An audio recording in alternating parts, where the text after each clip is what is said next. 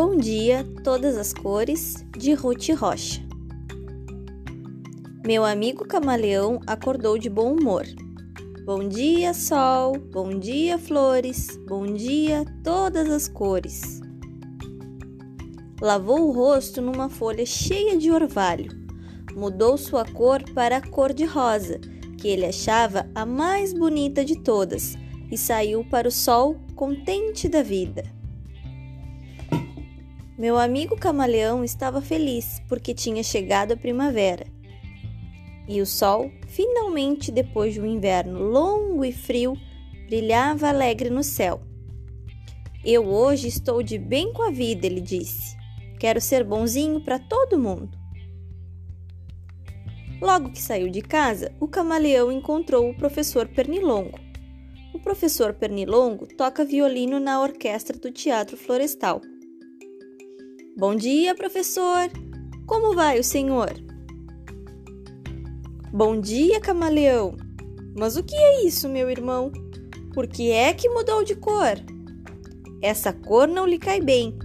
Olhe para o azul do céu. Por que não fica azul também? O camaleão, amável como ele era, resolveu ficar azul, como o céu de primavera. Até que numa clareira, o camaleão encontrou o sabiá laranjeira. Meu amigo camaleão, muito bom dia a você.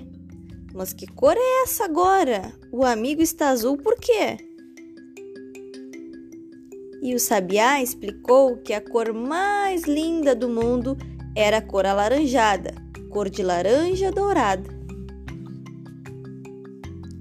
Nosso amigo, bem depressa, resolveu mudar de cor. Ficou logo alaranjado, louro laranja dourado, e cantando alegremente, lá se foi ainda contente. Na pracinha da floresta, saindo da capelinha, vinha o senhor Louva-Deus, mais a família inteirinha. Ele é um senhor muito sério, que não gosta de gracinha. Bom dia, camaleão, que cor mais escandalosa, parece até fantasia para baile de carnaval. Você deveria arranjar uma cor mais natural. Veja o verde da folhagem, veja o verde da campina. Você devia fazer o que a natureza ensina. É claro que o nosso amigo resolveu mudar de cor novamente.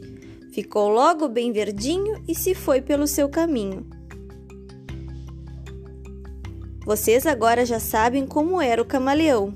Bastava que alguém falasse e mudava de opinião. Ficava roxo, amarelo, ficava cor de pavão, ficava de toda cor. Não sabia dizer não. Por isso, naquele dia, cada vez que se encontrava com algum de seus amigos e que o amigo estranhava a cor que ele estava, adivinha o que fazia o nosso camaleão? Pois ele logo mudava, mudava para outro tom. Mudou de rosa para azul, de azul para alaranjado, de laranja para verde, de verde para encarnado, mudou de preto para branco, de branco virou roxinho, de roxo para amarelo e até para a cor de vinho. Quando o sol começou a se pôr no horizonte, camaleão resolveu voltar para casa. Estava muito cansado do longo passeio e mais cansado ainda de tanto mudar de cor. Entrou na sua casinha, deitou para descansar e lá ficou a pensar. Por mais que a gente se esforce, não pode agradar a todos. Alguns gostam de farofa, outros preferem farelo. Uns querem comer maçã, outros preferem marmelo. Tem quem goste de sapato, tem quem goste de chinelo. E se não fossem os gostos, que seria do amarelo? Por isso, no outro dia, camaleão levantou-se bem cedinho. Bom dia, sol, bom dia, flores, bom dia, todas as cores.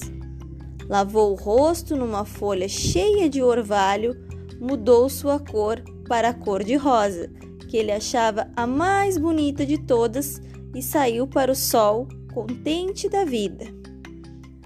Logo que saiu, Camaleão encontrou o sapo Cururu, que é cantor de sucesso na rádio da Jovem Floresta. Bom dia, meu caro sapo! Que dia mais lindo, não? Muito bom dia, amigo Camaleão! Mas que cor mais engraçada! Antiga, tão desbotada! Por que é que você não usa uma cor mais avançada? O Camaleão sorriu e disse para o seu amigo: eu uso as cores que eu gosto e com isso faço bem. Eu gosto dos bons conselhos, mas faço o que me convém. Quem não agrada a si mesmo não pode agradar ninguém. E assim aconteceu o que acabei de contar. Se gostaram, muito bem. Se não gostaram, azar.